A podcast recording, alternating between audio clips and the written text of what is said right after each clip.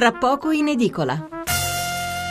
Buonasera, buonasera da Massimo Cecchini, bentornati a Tra poco in edicola. Nel frattempo sono arrivati in redazione altri giornali, questa è la stampa, l'apertura è dedicata all'Europa, l'Europa cerca l'intesa con Putin, Merkel e Hollande al Cremlino. Entro domani un documento comune sull'Ucraina, trattativa per un cessate il fuoco. Alla conferenza di Monaco la Nato frena sull'ipotesi di fornire armi a Kiev.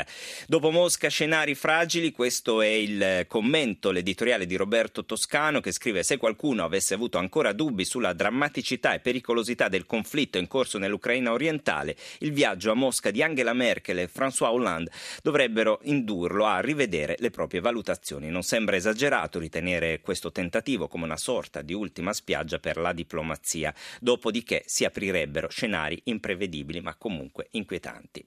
Centropagina la, la notizia che riguarda l'ostaggio americano, il titolo è La ragazza era nelle mani dei jihadisti, il Pentagono nessuna prova della sua morte, i giordani dicono è solo propaganda, titolo a centropagina, l'ISIS, ostaggio statunitense, uccisa nei raid di Amman. E poi c'è una notizia che riguarda la politica italiana, la politica interna, Renzi avverte Forza Italia o i numeri senza di voi, esodo da scelta civica, il ministro Giannini e altri sette parlamentari nel PD. Matteo Renzi, dopo l'elezione di Sergio Mattarella al Quirinale, tira dritto sulle riforme.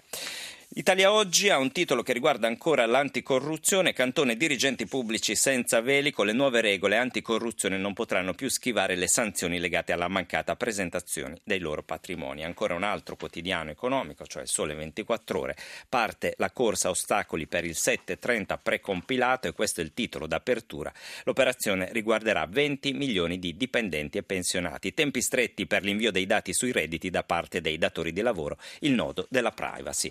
E Andiamo su Repubblica perché ci parla di una vicenda che insomma, vi abbiamo già annunciato, riguarda il delitto di Pasolini. Sugli abiti di Pasolini, DNA sconosciuto, il PM chiede l'archiviazione. E di questo noi ne parliamo con Nino Marazzita, che è un avvocato esperto in diritto penale ed è stato anche avvocato di parte civile proprio nel processo sulla morte di Pierpaolo Pasolini. Buonasera, avvocato. Buonasera.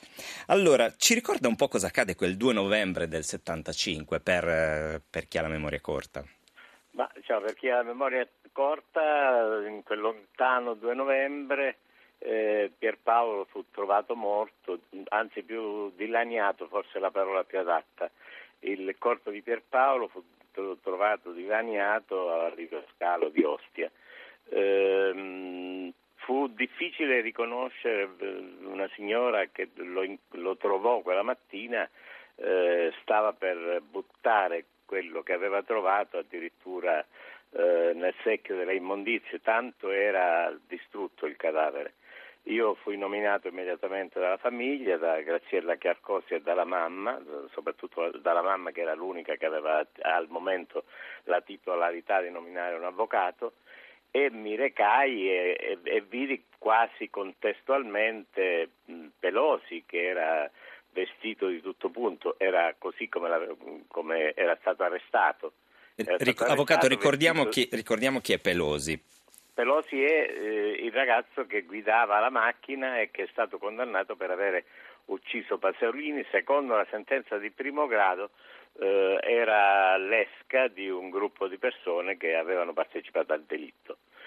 E, c'è, un, diciamo, c'è un movente, il movente che, che è uscito? Il movente no, non può uscire il movente, non, è, non, non, era possibile far uscire il movente. Per quale motivo?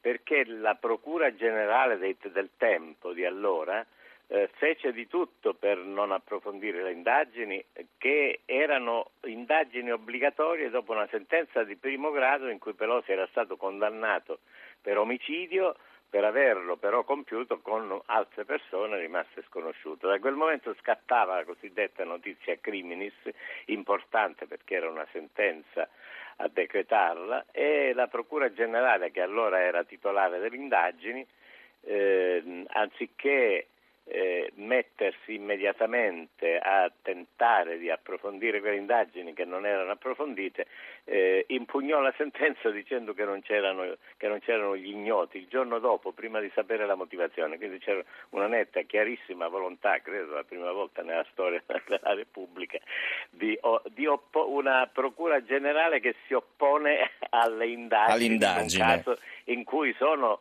obbligati a farli e dicono apertamente ma noi questa indagine non la facciamo, questo poi è il succo sostanzialmente. Era un po' svogliata. Poi si perde tempo, io come avvocato della famiglia eh, ho fatto diverse richieste di aperture con elementi eh, al tempo importanti ma furono disattesi perché questa volontà poi continuò per anni, anni e anni.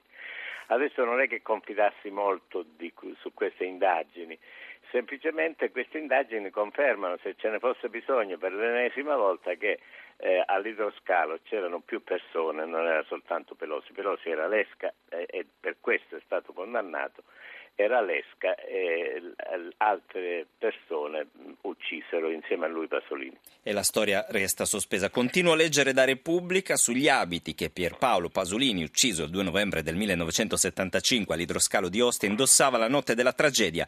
Sono stati individuati almeno cinque codici genetici, a cui sì. però non è stato possibile dare un nome. Per questo la Procura di Roma ha chiesto di archiviare la nuova indagine avviata sui fatti di 39 anni fa. La nuova indagine era stata aperta dopo la denuncia denuncia presentata da Guido Mazzon, cugino della vittima nel 2010. Il procedimento però era sempre rimasto a carico di ignoti, come ha detto lei avvocato. E per la morte dello scrittore bolognese l'unico condannato a nove anni e sette mesi di reclusione resta Giuseppe Pelosi, detto La Rana.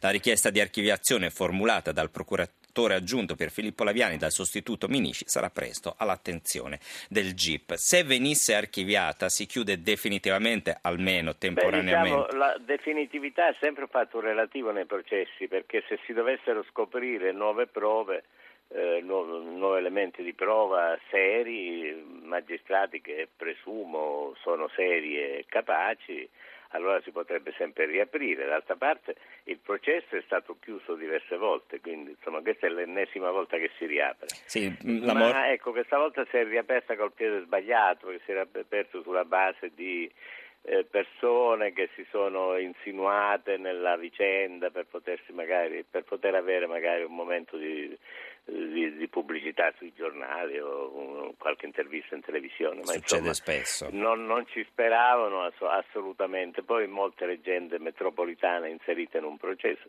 Io credo di essere l'avvocato che veramente conosce tutte le carte processuali, più credo dei magistrati e di, di, di tutti quelli che si sono, si sono occupati di questa vicenda e mh, mm, ho sentito dire delle cose inaudite, assolutamente fuori luogo, non, inopinate, non, non, ma ca- capita sempre nei, nei, delitti che restano eh, insoluti. Eh, partiamo da quello, da quello, grande di Kennedy, dopo Kennedy quante me, me, leggende metropolitane sulla morte di Kennedy. Ecco, avvocato, lei, conosce, lei, che conosce bene appunto le carte, a suo avviso il delitto Pasolini ormai fa parte anche della storia del nostro paese. Qual è l'ipotesi, e parlo di ipotesi ovviamente, visto che non ci sono verità, più accreditata? È, è, è impossibile, impossibile, fare un'ipotesi okay. su, un, su, un, mandante, perché? Perché se non si trovano, se non si scoprono gli esecutori, è impossibile poi capire perché gli esecutori lo hanno ucciso e al servizio di chi erano. Potrebbe essere una pista politica, potrebbe essere una pista di malavita, perché per Paolo era duro contro gli spacciatori di, dro- di droghe ma per Paolo poi era sostanzialmente un soggetto politico scomodo a tutti. E allora voglio dire la procura generale di allora era famosa eh, per, eh, come dire, per eh, uccidere i processi scomodi per non farli, alcuni non li facevano neppure nascere, cioè, nascere c'era allora un, un, procuratore generale di cui non ricordo il nome, altrimenti l'avrei fatto volentieri, che era diventato il simbolo della vocazione che era lo strumento per poter eh, far decantare qualunque tipo di processo scandalo che in quei periodi avvenivano. Oggi il clima è cambiato, naturalmente per fortuna voglio dire, il clima è cambiato, c'è una magistratura più seria e più determinata, ma i magistrati che si sono occupati adesso di questo caso certo non potevano eh, coprire buchi enormi quanto una montagna lasciati negli anni senza nessun approfondimento, senza nessuna indagine, neppure al minimo. Avvocato, eh, allora, quindi ricordiamo, è stata fatta una richiesta di, di archiviazione, aspettiamo di capire se Sì, verrà accolta e quindi se tutto verrà archiviato e quindi ci vorranno nuovi elementi per riaprire un Sì, po' questa la... richiesta presumo, perché mi pare da quello che ho letto da, da- da qualche giornale, da qualche lancio di agenzia, presumo venga accolta dal GIP perché è abbastanza articolata e motivata, insomma.